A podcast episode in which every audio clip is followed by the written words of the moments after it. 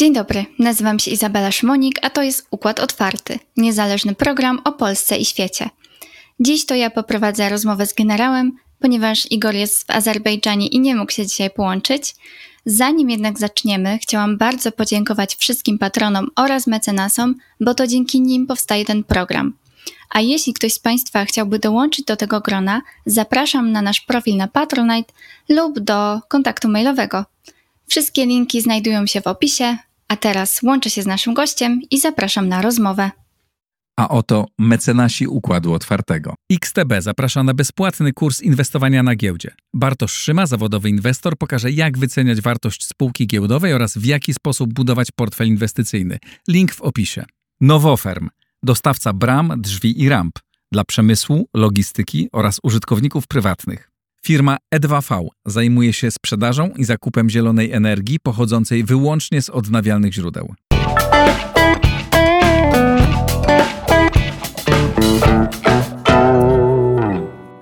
Dobry wieczór, panie generale. Witam panią, dobry wieczór, witam państwa. Bardzo dziękujemy, że był pan na drugich urodzinach Układu Otwartego.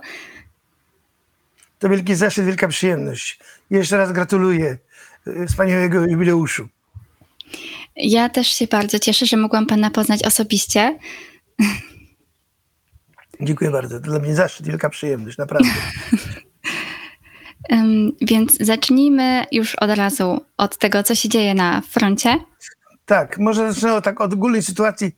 Sytuacja jest rzeczywiście bardzo trudna i złożona na froncie. Prowadzona przez strony ze zmiennym szczęściem. Cały czas Ukraińcy są w działaniach zaczepnych. Rosjanie też próbują przyjmować inicjatywy na poziomie operacyjnym na kierunku północno-wschodnim, który pani pokazuje teraz na mapie. Ale Ukraińcy od kilku dni prowadzą taką ofensywę rakietową i dronową, uderzając na ważne obiekty infrastruktury armii rosyjskiej, szczególnie na stanowiska dowodzenia, na lotniska, między innymi w rejonie Krymu i w rejonie odpowiedzialności 58. Armii na kierunku południowym. I mają znaczące sukcesy w tych uderzeniach. Rosjanie w odpowiedzi na ataki Ukraińców atakują również, dokonując zmasowanych uderzeń na infrastrukturę krytyczną, ponownie na infrastrukturę krytyczną, tak jakby przygotowywali Ukrainę do tego, co ma Ukrainę spotkać zimą, która już pewnie nadchodzi, kiedy przestanie funkcjonować energetyka ukraińska i Rosjanie, moim zdaniem, już się do tej operacji przygotowują, wykonując uderzenie właśnie na infrastrukturę krytyczną, która będzie decydowała o funkcjonowaniu Ukrainy, Ukraińców jesienią i zimą.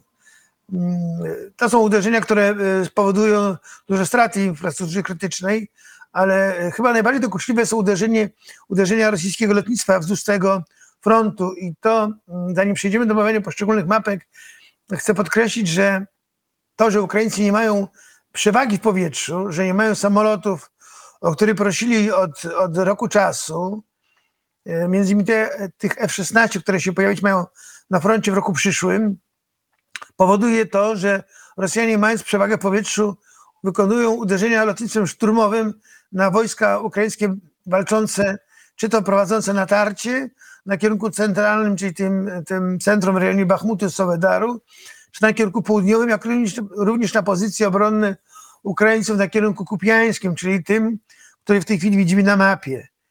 Rosjanie są zdolni wykonywać od 40 do 50 uderzeń w ciągu dnia samolotami szturmowymi na pozycje armii ukraińskiej, wykonując uderzenia zarówno bombami, jak i rakietami naprowadzanymi i niekierowanymi.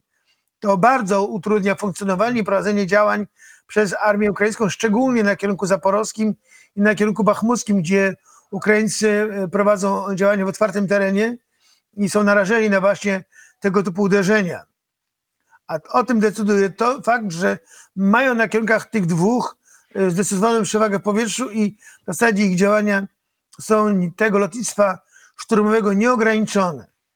Przy czym towarzyszy im również ogień artylerii, który jest coraz bardziej precyzyjny i Rosjanie zaczęli używać amunicji precyzyjnej, swojej, Krasnopol na pewno, ale i innej, bo tyle amunicji tej precyzyjnej, swojej produkcji Rosjanie nie mieli, więc prawdopodobnie dostają od kogoś amunicję precyzyjną, bo ilość zniszczonego sprzętu ukraińskiego rośnie bardzo szybko, a jest to wynik użycia przez Rosjan artylerii precyzyjnej, czyli pocisków precyzyjnych dla artylerii lufowej.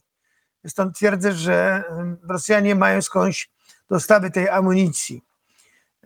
Teraz wracając do pani pytania, kierunek północny, Rosjanie tam prowadzą działania zaczepne z kierunku Kupiańska w kierunku rzeki Oskił, Polacy chcą Oskoł, i z rejonu Swatowo w kierunku Naborowo na ten przyczółek, który mają na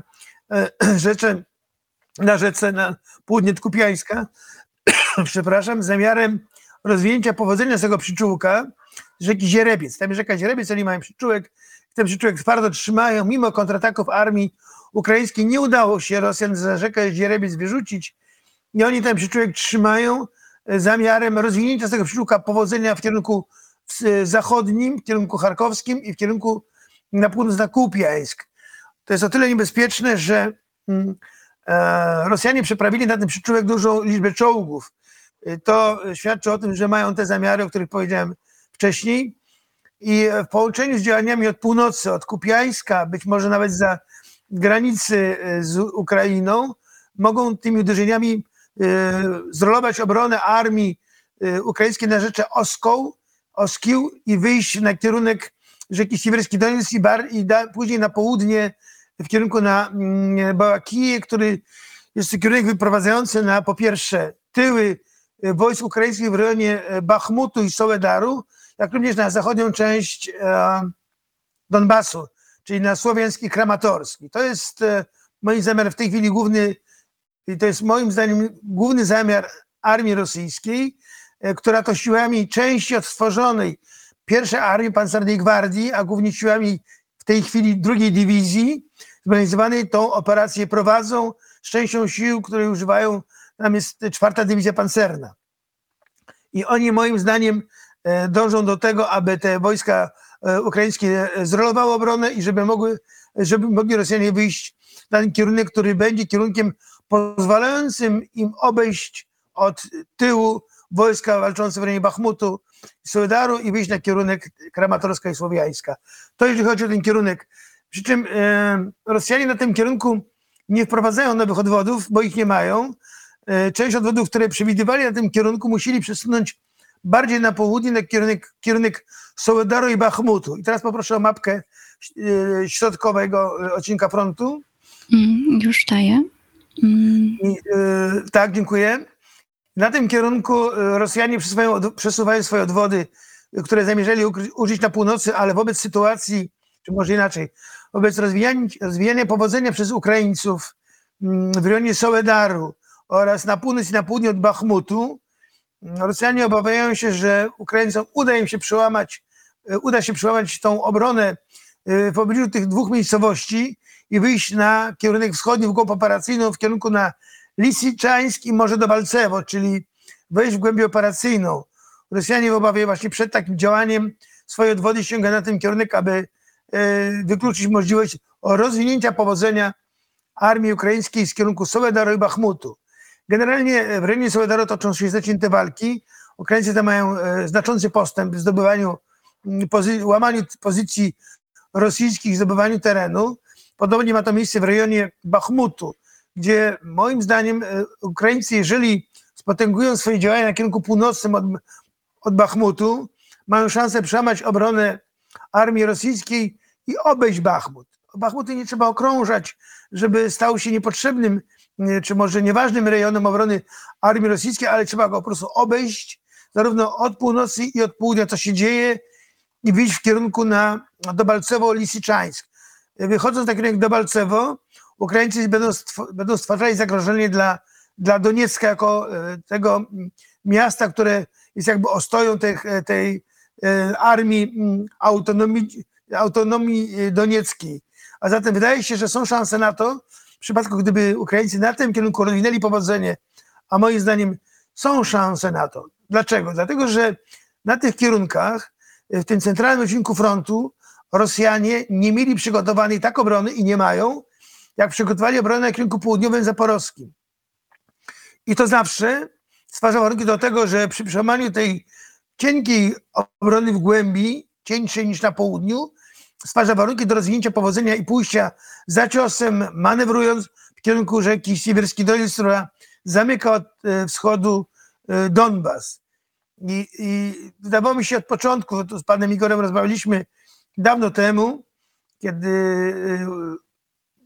Rosjanie szykowali obronę, a Ukraińcy kontrofensywę, sugerowałem, że kierunek bachmucki, sołedarski jest kierunkiem najdogodniejszym właśnie dlatego, że na tym kierunku Rosjanie nie przygotowali obrony takiej, jak przygotowali ją na kierunku zaporowskim. I teren moim zdaniem...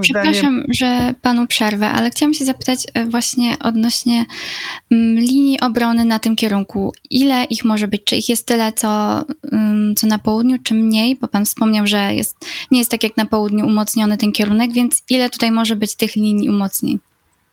Znaczy, według mojej wiedzy tych linii są dwie. Jest jedna ta, która biegnie mniej więcej na 5 do 6 kilometrów na wschód od Sołedaru i podobnie od Bachmutu, na taką głębokość są to pozycje, które są doraźnie przygotowane, czyli nie są w pełni ufortyfikowane, rejony ich nie są obminowane, tak jak są obminowane na kierunku zaporowskim.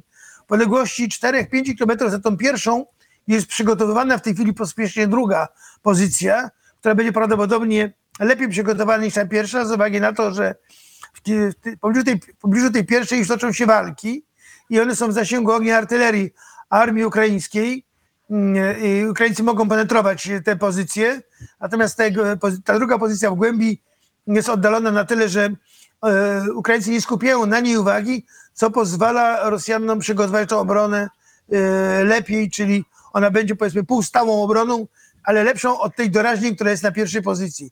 Więcej w tej chwili Rosjanie nie mają ani sił, ani środków, żeby przygotować kolejne głębi, większej głębi operacyjnej, kolejne pozycje obronne. Przejdźmy teraz do Doniecka. Tydzień temu powiedział pan, że jeśli Ukraińcom uda się przełamać obronę rosyjską w rejonie Andriiwki, to będzie oznaczało znaczące powodzenie na tym kierunku i zmusi wojska rosyjskie z Zaporoża do przekierowania części sił na ten kierunek doniecki. I mówił pan, że to się rozstrzygnie w ciągu kilku dni. I czy to się udało? Tak, i to się rozstrzygnęło w zasadzie. Ukraińcy zdobyli Awdijewkę, przerazili Rosjan na tyle, że Rosjanie, tak jak wspomniała pani, przesunęli część odwiodów na ten kierunek między innymi z kierunku zaporowskiego, jak i również z kierunku północnego, czyli znaczy tego północno-wschodniego.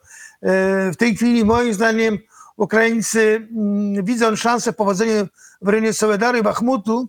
Ten kierunek nie to, że odpuścili, ale przegrupowują wojska na tym kierunku do tego, żeby zmóc uderzenie w sytuacji, gdy Rosjanie zaangażują się bardziej w rejonie Bachmutu i Sołedaru.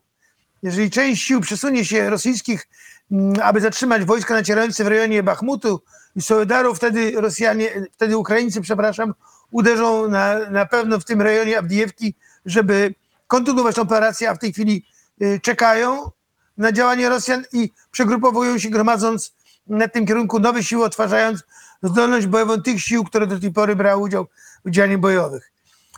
To jest kierunek, który moim zdaniem jest kierunkiem perspektywicznym i wydaje się, że Ukraińcy na tym kierunku mają szansę na powodzenie, ale czekajmy na rozwój sytuacji w rejonie Bachmutu i Sołedaru.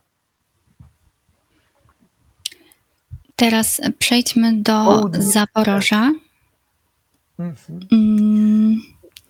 Może tutaj się zatrzymajmy. Tak.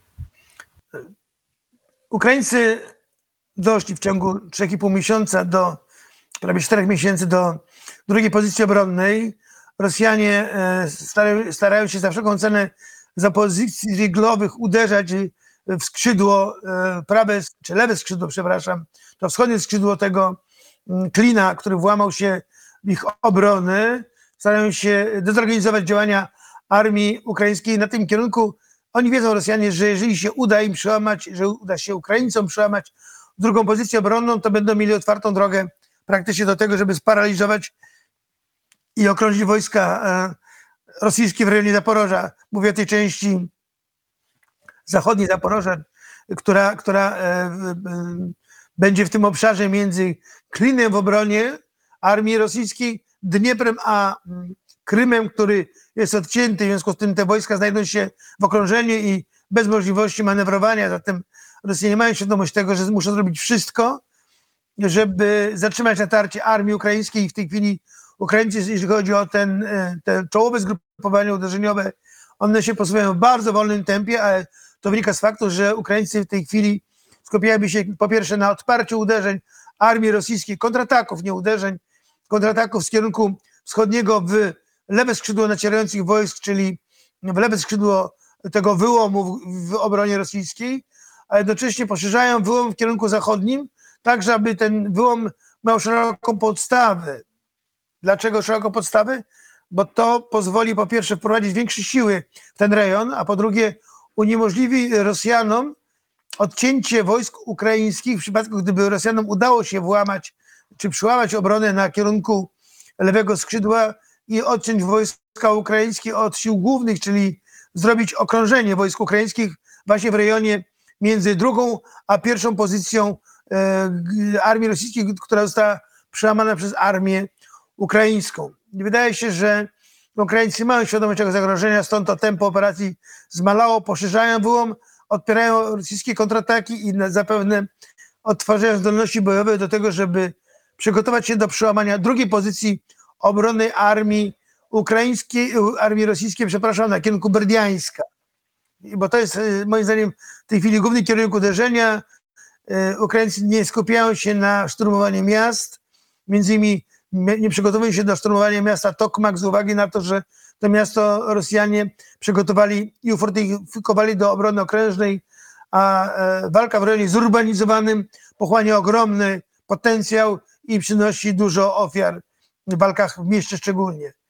Na kierunku jeszcze hersońskim, czyli tam, gdzie płynie rzeka Dniepr, moim zdaniem coraz korzystniejsze są warunki do tego, żeby Ukraińcy mogli przeprowadzać operacje i oni w tej chwili w delcie Dniepru takie operacje już prowadzą, które być może, moim zdaniem ku temu bym się nawet skłaniał, że mają stworzyć warunki Ukraińcom do tego, żeby mogli wyjść operacją stamtąd, uchwytując przyczółki na wschodnim brzegu rzeki Dniepr i wyprowadzenie krótkich, wcale nie silnych, ale krótkich kilku uderzeń, które mogą dezorganizować obronę armii rosyjskiej w rejonie Zaporoża, w zachodniej części tej obrony, czyli między klinem włamania a rzeką Dniepr. To by na pewno poważnie przyspieszyło działanie armii ukraińskiej w rejonie tego wyłomu w obronie armii rosyjskiej i budzi nadzieję na to, że mogliby Ukraińcy ogniem Hajmarsów kontrolować ten korytarz między tym wyłomem a brzegiem Morza Azowskiego, czyli mogli mieć wpływ na to, co się będzie działo, głównie jeżeli chodzi o logistykę i rezerwy rosyjskie w tym pasie między Rosją a Krymem, bo to jest klucz do powodzenia w tej operacji. A propos Krymu, kilka dni temu Budanow powiedział, że wojska ukraińskie będą mogły przerwać połączenie lądowe z Krymem do zimy, że do zimy uda im się to osiągnąć. A jak pan to ocenia? Czy to jest możliwe? Znaczy, przy tym tempie operacji jest to niemożliwe, bo przez 4 miesiące łamali się, można powiedzieć, na blisko 20 kilometrów. Zostało jeszcze 100, chyba 20, 140 nawet. Więc to jest raczej niemożliwe. Zatem przy tym tempie operacji chciałbym bardzo, żeby spełniło się to, co mówi Budanow, ale na razie Ukraińcy nie mają takiego potencjału z uwagi na to, że prowadzą operację naczepną na kierunku w rejonie Bachmutu i Sołedaru, muszą bronić się w rejonie Kupiańska, muszą mieć odwody operacyjne do tego, żeby prowadzić działania z równą intensywnością jesienią i zimą, wiosną przyszłego roku, więc muszą odtwarzać cały czas odwody swoje operacyjne, muszą je utrzymać w gotowości na niespodzianki, które mogą sprawić Rosjanie swoimi odtwarzanymi odwodami. Ja mówiłem tu państwa, że należy liczyć się z tym, że w miesiącu u schyłku października, na początku listopada Rosjanie mogą prowadzić do działań bojowych swoje nowe siły, które odtwarzają w tej chwili w sile około dwóch, nawet 3 dywizji nowych, które będą wyposażone w nowy sprzęt i na pewno te dywizje będą służyły do tego, żeby przełamywać obronę armii ukraińskiej i stwarzać warunki do prowadzenie operacji w głąb ugrupowania obronnego armii ukraińskiej. Więc byłbym bardzo ostrożny w tych prognozach. Natomiast moim zdaniem wystarczy, że Ukraińcy do końca jesieni tego roku osiągną zdolność do tego, aby ogniem Hajmarsów sięgać brzegu Morza Azowskiego. To moim zdaniem wypełni oczekiwania i będą mieli pełną kontrolę na to, co się dzieje w tym pasie między Rosją a Krymem. Jeszcze a propos Krymu. Ostatnio Ukraińcy dokonali ataku na lotnisko wojskowe Saki na Krymie. Proszę powiedzieć, co udało się osiągnąć tymi atakami i czy one były skuteczne? Ataki były skuteczne i widać wyraźnie, że Ukraińcy osiągają zdolności do wykonywania zmasowanych uderzeń. I jeżeli jeszcze 2-3 tygodnie temu uderzali na Moskwę, w tej chwili swoje wysiłki przenieśli na Krym. Paraliżują wszystko to, czym dysponują Rosjanie w rejonie Krymu, pozbawiając możliwości po pierwsze działania floty czarnomorskiej i muszę powiedzieć, że te ich uderzenia na okręty nawodne i podwodne w Sewastopolu to rzeczywiście jest wielki sukces. To trzeba z wielkim uznaniem się do tego odnieść, bo trafili w samo serce floty czarnomorskiej. Flota czarnomorska na dobrą sprawę ma ograniczone możliwości jakiegokolwiek manewrowania, prowadzenia operacji. I to jest duży sukces armii ukraińskiej, ponieważ do niedawna jeszcze okręty podwodne z Sewastopola wychodziły i odpalały pociski kalibr w kierunku Odessy, w kierunku Lwowa i tak dalej. Zatem Rosjanie w tej chwili są pozbawieni możliwości prowadzenia operacji morskich, są pod kontrolą, bym powiedział, armii ukraińskiej. Armia ukraińska uderza na lotniska, czyli na bazy lotnicze, lotnictwa, które wykonuje uderzenia właśnie w rejonie Zaporoża na wojska nacierające armii ukraińskiej i to też tu mówiłem u pana Igora o tym, że wobec braku lotnictwa przez armię ukraińską najlepszym sposobem walki z lotnictwem rosyjskim są uderzenia na lotniska. Więc nie w powietrzu, bo nie ma samolotów, czyli do walki w powietrzu, ale wtedy najlepiej uderzać na lotniska, pozbawić lotniska możliwości wykorzystywania je przez samoloty i zmusi to Rosjan do przebazowania lotnictwa i to pewnie już nastąpiło po tych uderzeniach na lotnisko, nie tylko Saki, ale i na inne lotniska. A zatem po pierwsze pozbawiają zaplecza dla lotnictwa rosyjskiego Ukraińcy uderzeniami na Krym, po drugie pozbawiają działania floty czarnomorskiej, po trzecie niszczą bazy logistyczne, czyli te elementy, które zapatrują wojska rosyjskie w rejonie Zaporoża.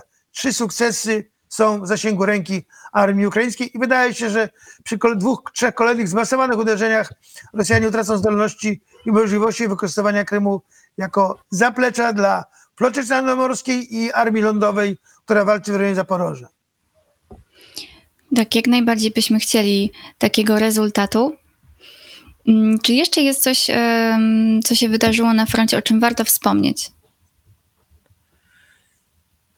Wydaje się, że powinniśmy zwrócić uwagę na konieczność, po pierwsze, wsparcia Ukrainy dalej.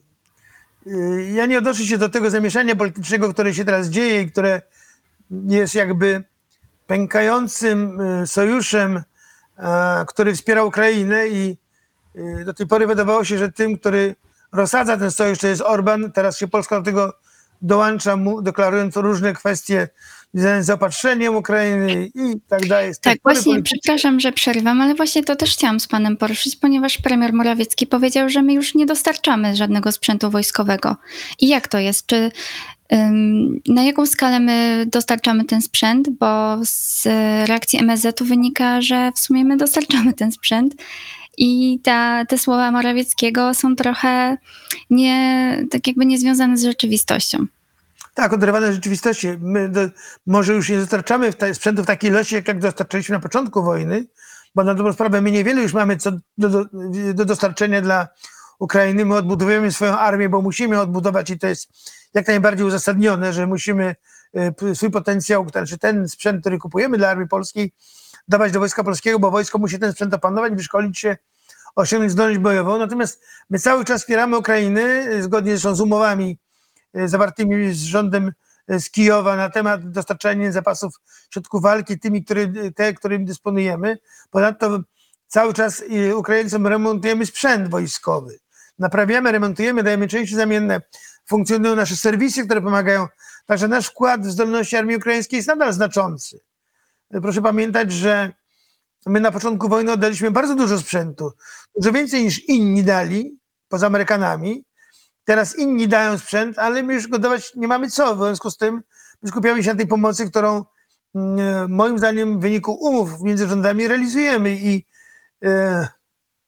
nie używałbym takiego sformułowania, że my nie pomagamy Ukraińcom, bo pomagamy w różny sposób militarnie też, ale i pomagamy w różnych formach, udzielając pomocy przez różnego rodzaju organizacje, które ślą pomoc humanitarną dla Ukrainy. W związku z tym dla mnie sprawą kluczową jest to, żeby ten sojusz, ta koalicja wspierająca Ukrainę przetrwała tą burzę, która w tej chwili jest, a która wynika z kampanii wyborczej w Polsce. Ona nie powinna odciskać się piętnem na tym, co się dzieje na froncie, ponieważ my pamiętajmy, że takie działania są, one uderzają w dwa, jakby słabe, a istotne z naszego punktu widzenia, naszego interesu narodowego punkty. Pierwsze, Ukraina bije się dla nas i za nas. Drugie, to ten sojusz zbudowany są przez naszego największego sojusznika, Stany Zjednoczone. Nie podważajmy u Amerykanów zaufania do nas. Bądźmy wiarygodni, realizujmy to, do czego się zobowiązaliśmy. Bo jak przypomnę sobie te obrazki, gdzie nasz prezydent z prezydentem Żeleńskim się obciskują na... nie wiem dlaczego, no ale się ściskają bardzo ciepło. Czy to było tylko na pokaz? No nieważne, w każdym razie ja wiem, że wielu Polaków teraz patrzy z dużym dystansem, już z dużym dystansem na Ukraińców w Polsce i na to, co się dzieje, jeżeli chodzi o Ukrainę. Ale skoro myśmy się podjęli tego wysiłku, bądźmy konsekwentni, nie bądźmy chimeryczni, nie bądźmy chmurzaści, tylko bądźmy na tyle wiarygodni, że róbmy to, do czego się zobowiązaliśmy. I to tylko tyle, bo od nas między innymi, od spójności tej koalicji, która wspiera Ukrainę, zależy, czy Ukraina tą wojnę wygra. Choć trudno powiedzieć, czy wygra, ale jestem przekonany, że od nas zależy, czy Ukraina tę wojnę przetrwa i będzie można wtedy dbać siłami polityków o to, żeby stworzyć warunki do zawarcia zawieszenia broni, ale na warunkach przynajmniej części ukraińskich. Jeszcze kontynuując ten wątek, jak pan myśli, jak to może te zgrzyty między Polską a Ukrainą mogą wpłynąć na oficerów i żołnierzy ukraińskich? No bo to jednak oni są faktycznym odbiorcą tej naszej pomocy, to oni walczą w tych okopach, są tam na miejscu, więc czy to nie jest trochę uwłaczające dla nich, że rozmawiamy, znaczy, że politycy Ukrainy rozmawiają, poruszają takie kwestie z ich punktu widzenia nieistotne, a nie zajmują się na przykład kwestiami sprzętu wojskowego i czy na przykład ci oficerowie i ci żołnierze nie mogą wywrzeć pewnego rodzaju presji na politykach, żeby im pokazać, że tą drogą nie warto iść. Znaczy wie pani, ja podejrzewam, nawet jestem przekonany, że żołnierze ukraińscy mają do swoich polityków taki sam stosunek jak żołnierze polscy do swoich. Czyli generalnie ambiwalenty, powiem oględnie.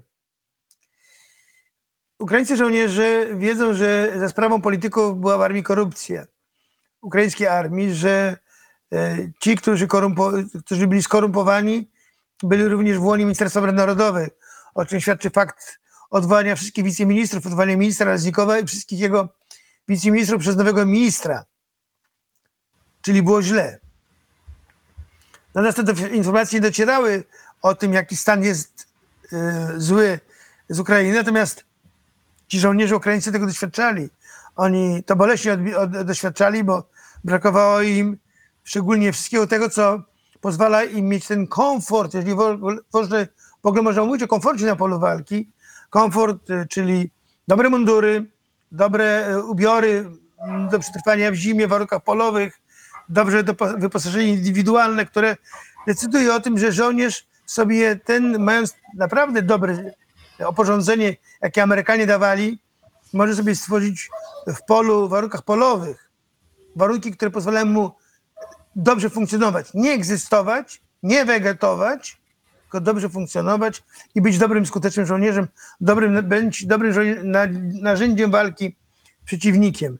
I wydaje mi się, że jeżeli ukraińscy żołnierze cokolwiek wiedzą, to wiedzą, że byli oszukiwani przez swoich polityków, a drugie to to, że wojna na górze polityczna na pewno nie sprzyja temu, żeby Ukraina mogła prowadzić działania bojowe, bo brak sprzętu, brak wyposażenia, brak wsparcia politycznego też poważnie podważy operację armii ukraińskiej w konfrontacji z armią rosyjską. A przecież Putin na to tylko czeka. Przecież tak każda awantura między nami a Ukraińcami, czy między nami a Niemcami, czy jakakolwiek awantura w łonie sojuszu jest młynem na wodę Kremla. My nie możemy tego robić. Takie sprawy, droga pani, załatwia się w ciszy gabinetów. Panowie chcą sobie dać po twarzy, przepraszam, pani wybaczy, chcą sobie dać po twarzy, to niech zamkną się w gabinetach i niech się tam układają. Niech tam sobie to wszystko wyrzucą, co mają sobie do wyrzucenia. Ale nie mogą tego robić publicznie. Jeden i drugi, Żołański też. On też jest tu winien, bo nie potrafi stonować swoich wystąpień. Ale takie rzeczy się załatwia za kurtyną, za zamkniętymi drzwiami, a nie przed kamerami i przed całym światem. Tego nie wolno robić, bo to tylko jest temat, który wywołuje radość i entuzjazm na Kremlu. Zgadzam się zdecydowanie. Ta sytuacja tylko wpływa na niekorzyść obu stron. Jeszcze na koniec chciałam panu zadać pytanie od jednego z naszych patronów. Pan Cinek pyta, skoro inżynieryjne przygotowanie terenu jest tak skuteczną formą blokady wojsk lądowych, dlaczego Polska, kraje bałtyckie nie prowadzą takiego przygotowania na szerszą skalę? I czy możemy, zgodnie z konwencjami, na przykład ogrodzić siatką chroniącą ludzi i zwierzęta pas ziemi i go zaminować? Czy powinniśmy rozważyć ewentualne wypowiedzenie takich konwencji dla możliwości przygotowania naszej granicy w świetle tego, co widzimy na Ukrainie? Wygląda to jak perfekcyjne odstraszanie. I czy nie wydaje się panu generałowi, że przestrzeganie pięknych, ideowych konwencji nie ma sensu, ponieważ w razie W one stają się mitem, jak amunicja kasetowa? I po co więc oszukiwać się w czasie pokoju? Generalnie w czasie pokoju jakiekolwiek prace inżynieryjne, fortyfikacyjne, na przykład kopanie okopów, czy zakładanie pól minowych i tak dalej, poważnie ograniczy funkcjonowanie ludzi w pasie głównie przygranicznym. Pasie przesłaniania, czyli mówimy o pasie od granicy od 20 do 40 kilometrów. Z tego, co mówi patron, wynikałoby, że powinniśmy mieć prawo do tego, żeby zawczasu, w czasie pokoju, przygotować fortyfikacje i wykonać zapory różnego typu, plus pola minowe, które by potencjalnego przeciwnika zatrzymały. Ja się posłużę tutaj może takim przykładem z historii, kiedy polska armia przygotowywała się do wojny w 1939 roku. Nasi dowódcy armii Pomorze głównie, postulowali do sztabu generalnego o to, żeby mogli wejść z pracami inżynieryjnymi na kierunkach ich działań, gdzie mieli przygotować pozycję już w miesiącu marcu-kwietniu. Sztab generalny tak na dobrą sprawę w maju dopiero wydał zgodę na rozpoczęcie prac inżynieryjnych, czyli wykonywanie fortyfikacji i zakładanie pól minowych. Czyli w tym czasie, kiedy rolnicy pracowali w polu, ale było zastrzeżenie, że nie wolno wtedy jeszcze niszczyć zbiorów i tak na dobrą sprawę dopiero w sierpniu ruszyły w pewnym zakresie prace fortyfikacyjne, które były wykonywane w wąskim zakresie z uwagi na to, że mieli żołnierze na wykonanie tych prac około miesiąca czasu, mimo tego, że zaangażowano do tych zadań całe bataliony z dywizji 9, 27 i bataliony obrony narodowej. Za mało czasu było, ale politycznie było to niezręczne z uwagi na to, że były prace polowe prowadzone i nie wolno było tego zboża zniszczyć w polu. Więc nie wiem, czy politycy by się teraz zgodzili, żeby w czasie pokoju takie zadanie wykonywać. Chociaż zgadzam się z panem, że należy to rozważyć i w sytuacji, gdy narasta kryzys, mieć trzeba zgromadzone siły i środki oraz potencjał do tego, żeby w miarę szybko takie prace wykonać. Oczywiście można to wykonać, ponieważ wojska inżynieryjne i firmy budowlane dysponują sprzętem takim, który można wykorzystać do wykonywania różnego systemu zapor fortyfikacyjnych w różnym zakresie, schronów betonowych czy jakichś punktów oporu, ale oczywiście zawczasu zaplanowanych, w czasie skoordynowanych z użyciem wszystkich sił i środków, ale to musi być stan zagrożenia, który taką decyzję u polityków wywoła. Wcześniej nie sądzę, żeby ktokolwiek się zgodził na to, żeby takie prace wykonywać z wyprzedzeniem, ponieważ by to sparaliżowało funkcjonowanie ludności w rejonie przygranicznym.